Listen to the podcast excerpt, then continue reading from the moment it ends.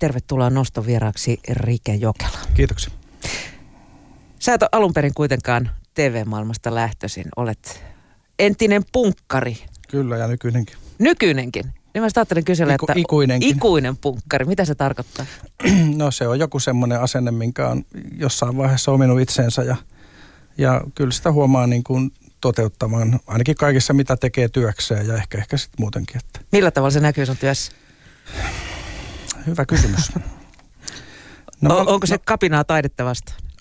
No mä luulen, että se on enemmän semmoista, että, että jos, jos mä niin kuin havaitsen, että on jotain niin kuin sääntöjä ja rajoja ja ajatellaan vaikka, että joku asia kuuluu tehdä tietyllä tavalla, niin kyllä mä ainakin kiinnostaa niin kuin heti kokeillaan, no mitä se, mitä, se, mitä se sama toimisi päinvastoin. Mutta samaan aikaan, jos ajatellaan niin kuin ihan punkkia musiikkina, niin sehän on yksinkertaista. Niin kuin Ramoneshan teki sen, mitä kukaan muu aikaisemmin, että ne yksinkertaista niin kuin tavallaan perusasiat niin, niin pari minuuttiin suoraa soittoa kovalla metelillä, jos sanottiin muutamalla lausella kaikki tarpeellinen. Toisaalta on tavoite päästä semmoiseen niin yksinkertaiseen ilmaisuun, että ehkä tällaiset sieltä on jäänyt. Pyrit sä yksinkertaiseen ilmaisuun?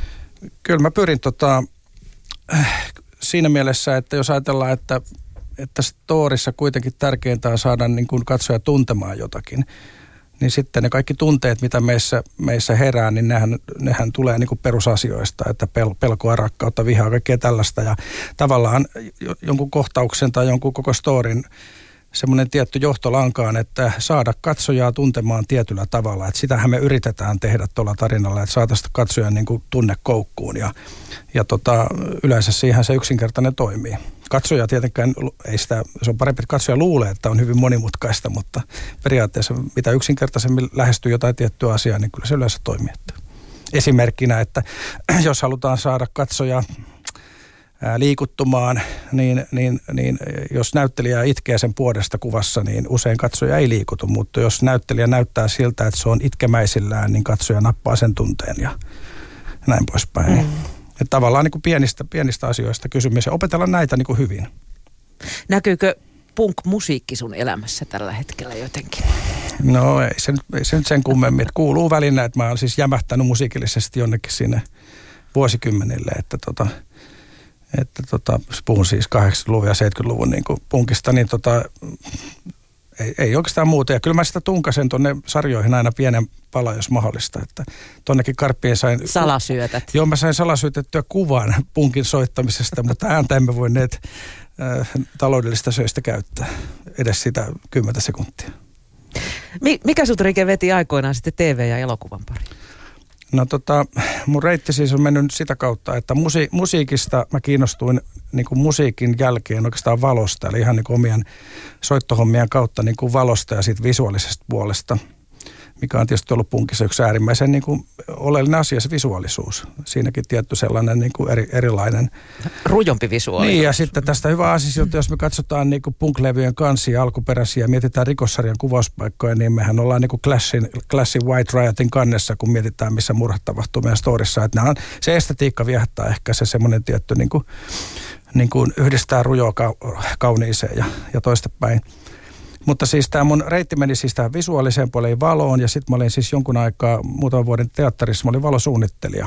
Ja siis mulla oli niin kuin tavallaan tavoite sitten jossain kohtaa niin kuin elokuvaajaksi, jota mä oon opiskellutkin. Ja niin kuin kuvan kautta mä sitten niin kuin lupsahdin jossain kohtaa ohjaamaan ihan tällä perinteisellä tavalla, että kun kukaan muu ei halunnut, niin sitten mä ohjasin. Ja, ja sitten mä tein näitä niin kuin aika paljon rinnan. Esimerkiksi Pulkkisen mä oon siis sekä kuvannut että ohjannut samaan aikaan, joka oli mulla, että mä en niin kuin luopunut siitä kuvaamisesta. Ja, ja kävi tässäkin sarjassa sillä että itse asiassa ensimmäiset pari kuvaa on mun kuvaamia, koska tota ne, ne kuvat kuvattiin jo siinä vaiheessa, kun työryhmä oli viimeisenä päivänä kotona ja meillä oli pari kuvaa tekemättä. Mä sanoin, että mä voin tehdä tämän ja järjestäjä valasi autolla. Ja, Minä hoidan. Ja ne, pää, ne päätyi sitten tota alkukohtaukseen, mikä ei ollut tarkoitus.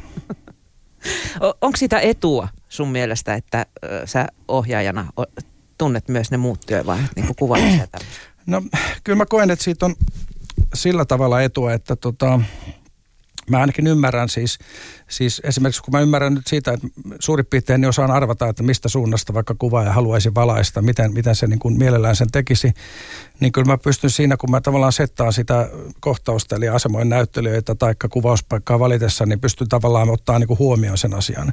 Jos ajattelee, että ohjaaja on täysin epävisuaalinen tässä suhteessa, niin se saattaa haluta ohjata näin päin, ja sitten kuvaaja sanoo, että hän haluaisi sen näin päin, niin tässä suhteessa – sitten toisaalta siinä on sitten tietysti semmoinen niin kuin teoreettinen ristiriitatilanne, että mä, että mä saatan myös niin kuin kävellä jossain kohtaa kuvaajan varpaille toivomalla tiettyä valaistusta, mutta se voi myös olla niin kuin yhteistyö niin kuin muoto. Niin, mä ajattelin, että niin, hypit toisen tontille sinne sitten. Niin, että jos sen haluaa näin nähdä, mutta toisaalta kyllä sitten ne kuvaajat, kenen kanssa mä työskentelen, niin ne on yleensä, niillä on hyvä itseluottamus ja ne tietää mun tausta ja toisaalta ehkä ajattelee myös niin, että, että jos toi heittää jonkun idean tuolta, niin eipä se nyt heiltä pois ole. Että he, he, heitä siinä kuvista kehutaan kuitenkin kuitenkin, että mistä tahansa se tuleekin. Mutta tämä on niin, tämä on niin ryhmätyötä, että periaatteessa kyse on vaan, että ihmiset tulee toimeen keskenään ja, ja sitten niin kuin sen jälkeen musta tuntuu, ei siellä kukaan tehdessä niin kuin mieti tällaisia. Että, ja oikeastaan jos ajatellaan, niin aika, aika monet ohjaajat on taustaltaan jotain muuta kuin ohjaajia. Myös sitten on niin kuin näyttelijöitä tai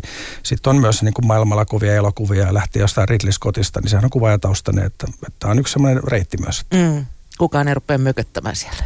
No kaipa sitäkin sattuu, mutta ei se, se jotenkin tämä tämä peli on vähän semmoista, että ei tätä voi tehdä, jos siellä niin ahistuu tällaista asioista. Mm. Päinvastoin, että yritetään hakea sitä hyvää puolta. Että.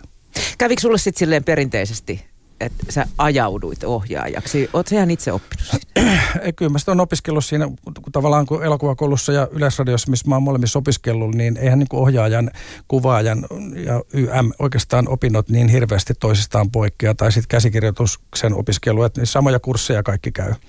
Mutta, mutta se itse ohjaaminen, mä en oikein usko, että sitä voi edes oppiakaan mitenkään muuten kuin menemään ja tekemään jotain.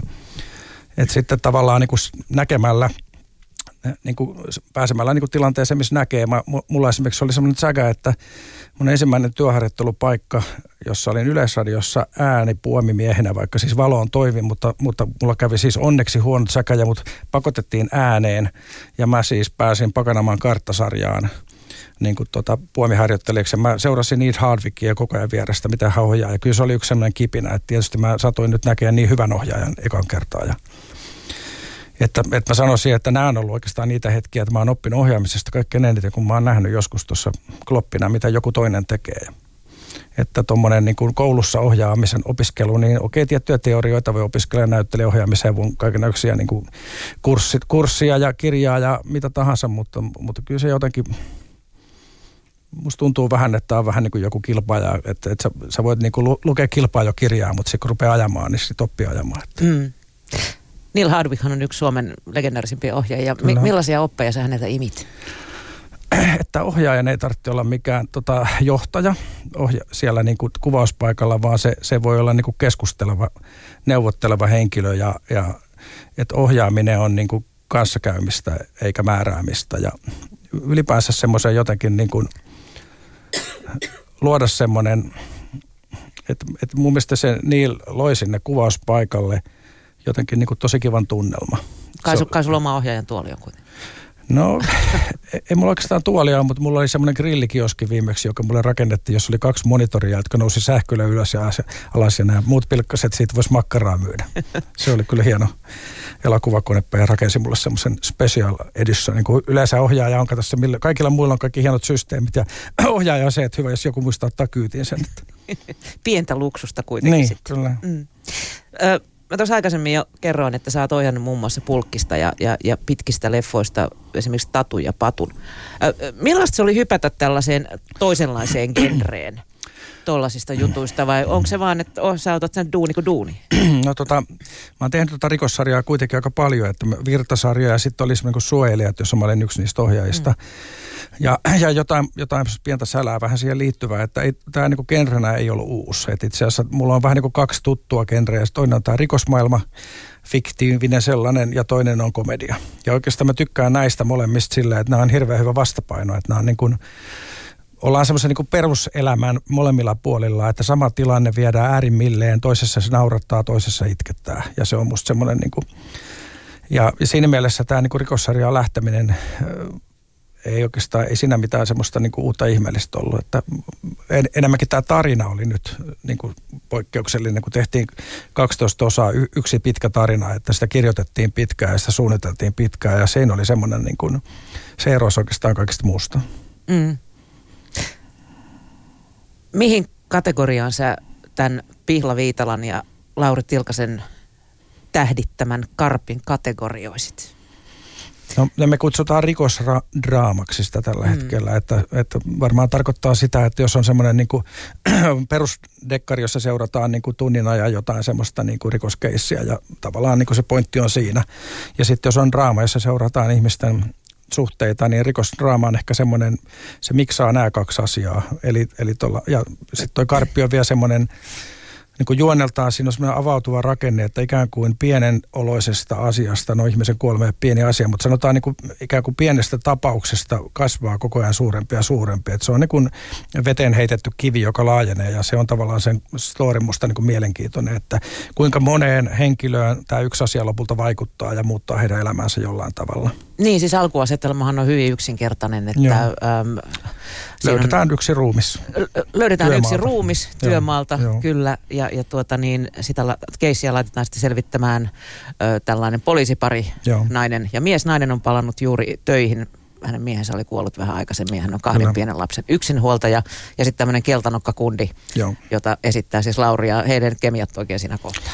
He lähtee vähän huonosti liikkeelle ja sitten siinä tapahtuu erilaisia muutoksia ja kehityksiä kehityksiä matkan varrella ja no, aika kiinnostavia mm. Mutta sä lähdet niinku sipulia kuorimaan. Näkyykö tämä punk just tässä, että asetelma on yksinkertainen ja sitten se siitä Joo, näin, levähtää näin, voidaan näin todeta. puolelle? En, toivottavasti ei, toivottavasti ei levähdä, mutta toisaalta se, se on itse asiassa sillä että se prosessihan menee päinvastoin. Että oikeastaan tämmöisen sarjan niin kuin käsikirjoittamisprosessi lähtee oikeastaan sieltä takaa. Eli me aloitetaan niin kuin lopusta sieltä, mietitään siis, kun, miksi tämä henkilö päätyy tähän tekoon ja mi, mitä siihen liittyy. Ja kuka tämä henkilö on siis se henkilö, josta sarjassa me oikeastaan tiedetäkään ketään. Ja seuraavaksi oikeastaan tullaan siihen uhriin, kuka tämä henkilö on. Ja tämän, tämän storin niin yksi koukku onkin siinä, että meillä tavallaan avautuu niin kuin takaumien kautta tämän maa, maa, maahan tuota haudatun Anna Bäridaalin murhatun henkilön niin kuin storia. Et mä oon tavallaan lähetty sieltä takapäin lopusta alkuun päin rakentaa sitä ensin, että niin kuin tavallaan miten se, mitä kohde ollaan menossa ja sen jälkeen ikään kuin se sipuli sullotaan kasaan ja sitten katsoja alkaa ikään kuin availemaan sitä. Niin, eli vähän niin kuin sipulin kuorimista silleen se on toista takaperin. Päin. Joo, se on, se on juuri näin, että et sillä lailla tämmöinen niin juoni poikkeaa kaikesta ehkä muunlaisesta hommasta, koska siinä on tämä niin kuin, ikään kuin mysteerirakenne mukana, että ei oikeastaan vaan se, että kuka, kuka teki, vaan että miksi kaikki tapahtuu ja se mielenkiintoinen kysymys, että mi, mistä tämä johtuu. Mm. Mä oon nähnyt tuosta, katsoin eilen kaksi ekaa jaksoa, enkä voi olla vetämättä yhtäläisyyksiä jonkin aikaa sitten päättyneeseen siltaan. Toki siis lajityyppi, tämä on sitä ihana seksikästä Nordic Noiria, eikö totta? Mutta sä kerroit tuossa ennen haastattelua, että itse asiassa kuvaukset loppuivat jo ennen kuin silta oli edes aloitettu. Joo, Syntyykö ideat sitten samaan aikaan? Niin kuin? No ideathan on syntynyt 2013, kun tämä on esitelty tämä konsepti niin kuin tällaisenaan, mitä nyt nähdään tota, tässä, tässä talossa. Ja sitten siinä on välissä ollut, kun mullakin tämä Tatupatu-leffa oli välissä ja Rantalakin väsäsi semmoisen pikkuleffa kuin Tuntematon sotilas siinä ja Kirsi teki tuota ohjas, ohjasteatteria, että siinä oli muita välissä, mutta periaatteessa niin kuin, meillä on Suomessa vähän ollut semmoinen toistaiseksi ainakin semmoinen pieni probleema, että nämä prosessit etenee vähän liian hitaasti. Eli, eli usein käy niin, että tota, semmoiset tietyt ideat musta tuntuu, että ne on vähän niin kuin yleismaailmassa. Että syntyy, syntyy niin kuin esimerkiksi Pohjoismaissa musta tuntuu, että syntyy tekijöillä aika lailla samaan aikaan. Mutta sitten meidän kone käynnistyy vähän hitaammin ja tuolla ehtii sitten tulla ulos paljon. Eli itse asiassa siis tämä edellinen sarja Virta, niin sitä kuvattiin samaan aikaan kuin Sillan ykköskautta. Ja siinäkin sitten, kun jälkeenpäin seurasin vähän sitä vauhtia, mitä ne niin kuin tuli pihalle ja näin poispäin, niin tota, kyllä me vähän tultiin jälkijunassa siellä. Ja silloin, silloin me puhuimme kovasti tästä Nordic nuorista, mutta kukaan ei ymmärtänyt, mistä me puhutaan. tässä, nyt tässä vaiheessa mä ehkä enemmän sanoisin niin kuin saksalaiset ja muut tuolta Euroopasta meidän juttua kommentoineet ovat sanoneet, että tota, suomalaiset olette ihan oma sakkinsa, että hyvä niin, että ne tavallaan kelaa ehkä enemmän, että tämä skandi, skandi-homma liittyy näihin ruotsin kieltä ja sen kaltaista puhuvia juttuja. Ja sitten me ollaan vähän semmoinen joku oma, oma lajinsa. Ja näin me sitä on vähän yritetty kirjoittaakin ja otettu oikeastaan tämä Helsinkikin semmoisena omituisena omituisena tota, pohjoisena jäisenä kaupunkina, josta mm. tämä englanninkielinen nimi Deadwind on sitten keksitty. Että. Olette hyödyntäneet tätä Joo. eksotiikkaa tässä itärajan tuntumassa. Joo, tai ei oikeastaan tämä tarina ei millään tavalla niin kuin viittaakaan siis itärajaan, mm. niin kuin mm. yleensä suomalaiset storit viittaa, vaan että mä jotenkin ajateltiin itsekin se, että onhan tämä vähän outo paikka tässä välissä, että kun emme kuuluta itä eikä länteen niin kuin sillä lailla ihmisenä, me ollaan vähän oma rotunsa ja, ja se on tuntunut olevan itse asiassa se, mikä tuolla ulkomailla kaikkein niitä, niitä kiinnostaa. Ja ne on myös kannustaneet siihen niin kuin hyvällä tavalla, että, että tota, tehkää sitä omaa juttuanne. Ja mä uskon, että se on jotain, siinä on jotain kohdalla. Siinä on niin kuin punk siinä ajatuksessa. Miten hyvin sun mielestä, Rike Jokela, suomalainen rikosdraama pärjää pohjoismaisessa vertailussa? No, eihän se nyt toistaiseksi ole pärjännyt pätkääkään, ja, et, mutta tota... Esimerkiksi Sorjostahan paukutettiin ihan valtavasti. Joo, no kyllä varmaan. Ainakin etukäteen. Kyllä, kyllä tietysti, ja tätäkin varmaan ja kaikkea muutakin, mutta realismi toistaiseksi se, että, että tota, jos nyt puhutaan pärjäämisestä tuolla, että menee kysyä Lontoon kadulta, niin ei siellä nyt ole suomalaisia raamoja katteltu, mutta siltaa ja, ja killingia kyllä on, että että ei vielä, mutta, mutta tässä on nyt selvästi jotain. Sorjonen on ollut yksi, yksi hyvä sarja siis avaamaan taas vähän ovia ja musta tuntuu, että tätä tapahtuu nyt ja ja tota, yksi syy on myös siinä, että, että nyt on niin kuin saatu pikkusen näihin suomalaisiin budjetteihin, jotka on kuitenkin kaiken ajan, että siis yksinkertaisesti liian pienellä rahalla ei voi tehdä vastaavaa laatua kuin naapurimaissa. Mutta nyt kun on saatu vähän avattua sitä, että on niin kuin kansainvälisiä osatuottajia tullut esimerkiksi Yleisradion tuotantoihin mukaan, antaa siihen vähän lisä, lisäpanosta, niin mä luulen, että se kun saat on ne jo sijoitettua näkyviin, niin kuin tuossa Karpissakin se näkyy, niin mä luulen, että nämä on semmoisia keinoja, että tota, aletaan lähestymään. Ja sitten toinen tietysti se, että, että, tota, että on alettu ymmärtää, että käsikirjoittamiseen kannattaa satsata, koska sieltä se lähtee kaikki. Mm. Sekä leffassa että tv se on ihan pötypuhetta, kun jotkut puhuu, että ne olisi sen suhteen jotain eroa. Se on aina tota käsikirjoituksesta kaikki kiinni. Että. Teillä, teitä oli kolme käsikirjoittajaa Joo. tässä Karpissa. Miten se yhteistyö rokkasi? Ää, miten se rokkas? Mm. No tota, mun, mun mielestä tietysti hyvin, koska tota, olen siinä ikään kuin ollut keskiössä – keskiössä kasaamassa tämän porukan ja, ja siinä olikin vähän tämmöinen ajatus, että, että Jari ja Kirsi, Kirsi Porkka, Jari Olavi Rantala ovat, ovat molemmat hyviä kirjoittajia, mutta keskenään aika erilaisia. Ja musta tuntuu, että mun tehtävä oli, kun mä en ole siis varsinainen käsikirjoittaja henkilö, vaan ehkä ohjaaja ja sitten tämmöinen, joka, joka tätä käsikirjoitustiimiä pyörittää. Eli me tavallaan niin kuin ideoidaan yhdessä, rakennetaan sitä storia ja sitten nämä Kirsi Jari kirjoittaa jaksoja auki, ovat mm. semmoisia niin kuin myös tämmöisiä jaksokirjoittajia niin kuin tuplaroolissa siinä suhteessa ja sitten mulla on tämä ohjaus.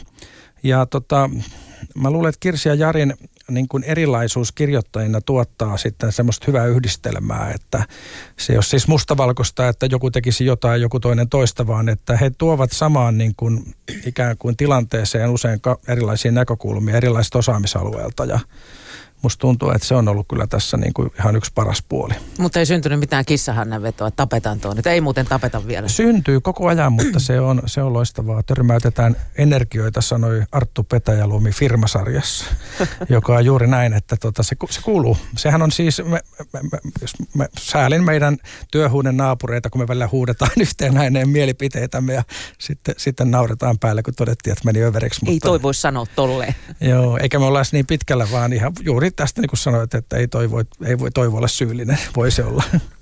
Mutta se, on, se, on, se kuuluu sellaiseen ja mielenkiintoilla olisi olisi kiva seurata jossakin Breaking Bad, niin kun niitä on 15 henkilöä siellä, että miten ne, saa, miten ne siellä sitten toimii samassa tilanteessa. Nyt teidän olisi tostakin pitänyt tehdä sellainen making of juttu. Joo, saattaa olla. Jo. Onko sun mielestä mikä suomalaisella rikosdraamalla jotain ominaispiirteitä? On. Se, no, se, se, se ominaispiirre ainakin mulle on hahmottunut nyt kaikkein parhaiten, kun on tehty yhteistyötä esimerkiksi meidän saksalaisen osatuottajan kanssa.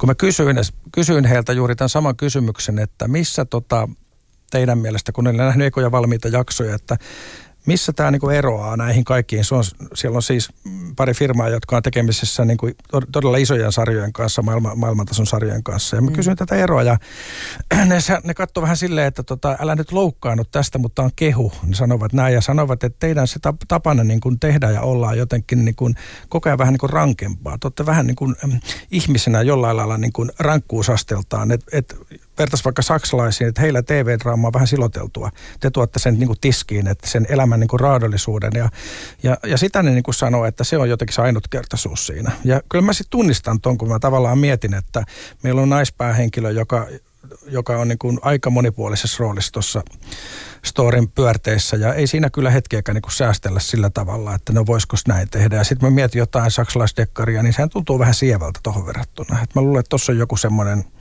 joka varmaan ehkä kuvaa meitä suomalaisia, että tässä me ollaan vähän erilaisia. Mm. Ja se on semmoista niin kuin,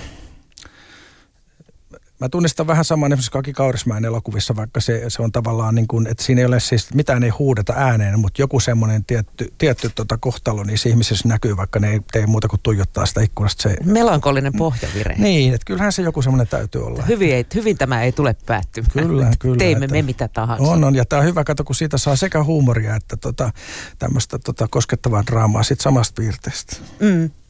No niin kuin puhuttiin, niin Karppi on menossa myös kansainväliseen levitykseen ja se on tehty ö, osittain kansainvälisenä yhteistyönä. Joo. Ö, millä lailla asiat pitää silloin miettiä, kun on tällainen varaus? O- onko jotain eroa kässäri- ja ohjausvaiheessa? No itse asiassa ei, vaan päinvastoin oikeastaan kun meillä oli hyvä tämä yhteistyö ja se heidän ensimmäiset niin kuin neuvonsa olivatkin, että älkää miettikö, vaan tehkää, että heitä ei kiinnosta, niin kuin, että suomalaiset tulee ja tekee kansainvälisen oloisia asioita, vaan heitä kiinnostaa, että teette niin kuin teidän näköisiä asioita. Toki sitten tämmöiset tietyt asiat, niin kuin kuvan äänen, ihan jo puhutaan kuvan spekseistä, on kuvattu 4K-resoluutiolla ja ääni on tehty 5.1. Ja se, kun tähän kansainvälinen ääni tarkoittaa... Tuon muuten kuuli onneksi Joo. hyvin. Yleensä mulla on aina se, että mulla pitää olla se kuurojen No niin, loistavaa, loistavaa. Olimme vielä salissa, joka oli aika kaikusa, että kyllä siinä on hyvä. Kyösti Vääntänen äänisuunnittelija ja Juri Seppa on musiikin tehnyt.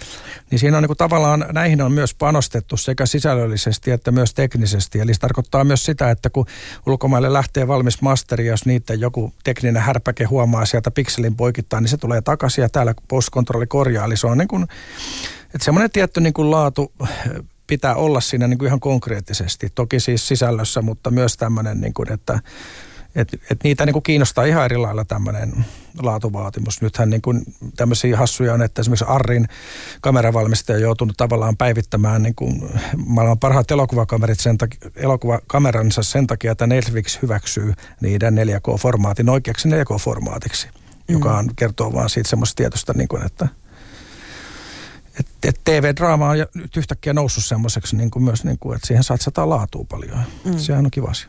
Mahdollistiko tämä että se tehdään osin kansainvälisenä yhteistyönä, niin sulle tekijänä jotain, kun että se olisi tehty täysin härmäläisen voimin? No joo, siis se, sen verran tulee lisärahaa tuommoisesta, että siinä saa ehkä nyt sen yhden kuvauspäivän enemmän taikka, tai puolikkaan kuvauspäivän tai jotain semmoista pientä lisäarvoa, joka nyt tarkoittaa vaikka tätä, että ääneen on satsattu äänen jälkikäsittelyyn vähän enemmän kuin jossain ihan perus humppasarjassa tai sitten kuvan käsittelyyn on satsattu jonkun verran, mutta tota, sanotaan, että me ollaan nyt tällä hetkellä semmoisessa vaiheessa, että sitten kun toi budjetti saadaan tuplattua, niin sitten se rupeaa näkyä niin kuin isosti. Et me ollaan, pitää muistaa kuitenkin, että me tehdään kolmasosalla siitä, mistä siltaa tehdään per jakso. Että, että tota, kyllä siinä vielä niin kuin siinä budjetin nostossa tekemistä on, mutta tuottajat tällä hetkellä on ymmärtäneet sen. Ja meidän tuottaja Riina Hyytiä niin kuin erityisesti on niin kuin, niin kuin nähnyt paljon vaivaa siitä, että jokainen, jokainenkin lisäraha laitetaan siihen tuotantoon. Että se näkyy myös siellä ja mä luulen, että kyllä katsojatkin sen sitten osittain ainakin niin kuin bongaa sieltä, että, että tota laatu näkyy. Mm. Tuossa kerroit, että kuvaukset loppuvat nyt vu- noin vuosi sitten. Millaista se on sulla tekijänä sitten, kun se homma on saatu tavallaan purkkiin, niin tarttua siihen uudestaan? No, no se on kyllä tosi... Onko niinku ajatukset jo mm. aivan muualla, että onko sille, että oh no, tämä on tehty jo? Ei, kun se, siinä on, siinä on kolme erilaista työvaihetta. Tehdään sama, sama asia kolmeen kertaan. Eli silloin niin kuin tässä tapauksessa olin mukana tässä käsikirjoitustiimissä, niin siinä tavallaan se tehdään kertaalle. Että se on niin kuin yksi työvaihe. Ja sitten kun mä siirryn ikään kuin ohjaamaan sitä, niin mä tavallaan tietysti pyrin lukemaankin sitä tekstiä mahdollisimman sillä tavalla, että mitä tässä nyt sitten niin väitetään ja käymään sen sitä kautta läpi. Toki kun on itse ohjaaja ja ainoa ohjaaja tässä tapauksessa, kun on yksi tarina, niin, niin mähän on tehnyt tavallaan sitä alitäysisesti koko ajan. Eli tavallaan sinne käsikirjoitukseen on tullut sillä niin kuin, vähän niin kuin ohjaus, ohjausta auttavia ratkaisuja koko ajan mukaan. Eli, eli se on aika helppo siirtymä. Mutta kun kuvauksiin lähdetään siis tämä toka kierros, niin se on niin, se on niin erilainen startti, että siinä oikeastaan sinä päivänä, kun kamera lähtee käymään tai ihmiset tulee sinne paikalle, niin oikeastaan se koko käsisprosessi, mä en muista sitä enää selkeä, että mä tavallaan aloitan ihan silleen, niin kuin muiden ihmisten kanssa tekee yhteistyötä. Ja sitten kuvausten jälkeen oikeastaan siinä on usein vähän väsynyt, vaatii pienen levon ja siinä, siinä aikana yleensä leikkaaja aloittaa. Mulla on sama leikkaaja Jussi Lehto ollut niin kuin käytössä kaikissa jutuissa. Entisiä yleläisiä hänkin. Mm. Niin tuota, tota, ja Jussi Näitihän on täältä radion puolelta, niin. niin? Niin, juuri näin. Kyllä, kyllä.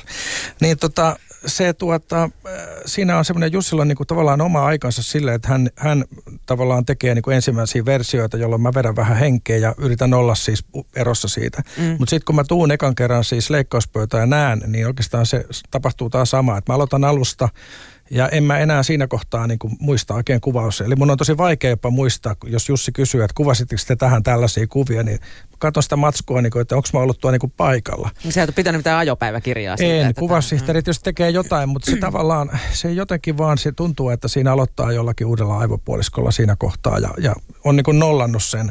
Ja sitten yrittää niin kuin samaistua siihen, siihen vaan, mitä näkee ja kuulee ja ja sittenhän se on semmoista ihan hirveätä ongelmien ratkomista se alkupää, että siinä kestää aika pitkään ennen kuin tulee ensimmäinen semmoinen hetki, että hei nyt tämä, nyt tämä niin kuin rullaa. Mm. Koska usein se vaan niin kuin on aluksi jotenkin, ei, me, ei meekään niin kuin oli kuviteltu. Tulisi koskaan semmoista tilannetta sitten, kun sä olit tässä vaiheessa kolme, että mikä helvetin takia mä oon kirjoittanut tämän jutun näin?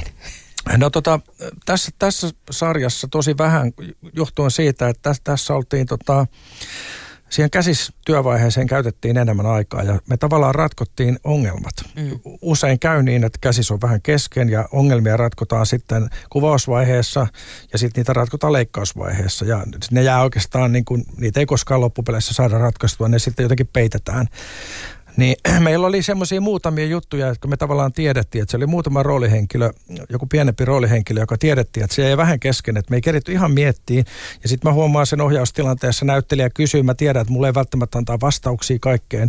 Ja sitten se näkyy lopputuloksessa, että se on vähän ohu, ohu, ohut henkilö tuossa kohtaa. Ja sitten sitä yritetään ehkä vähän se osuutta pienentää tai tehdä jotain temppuja.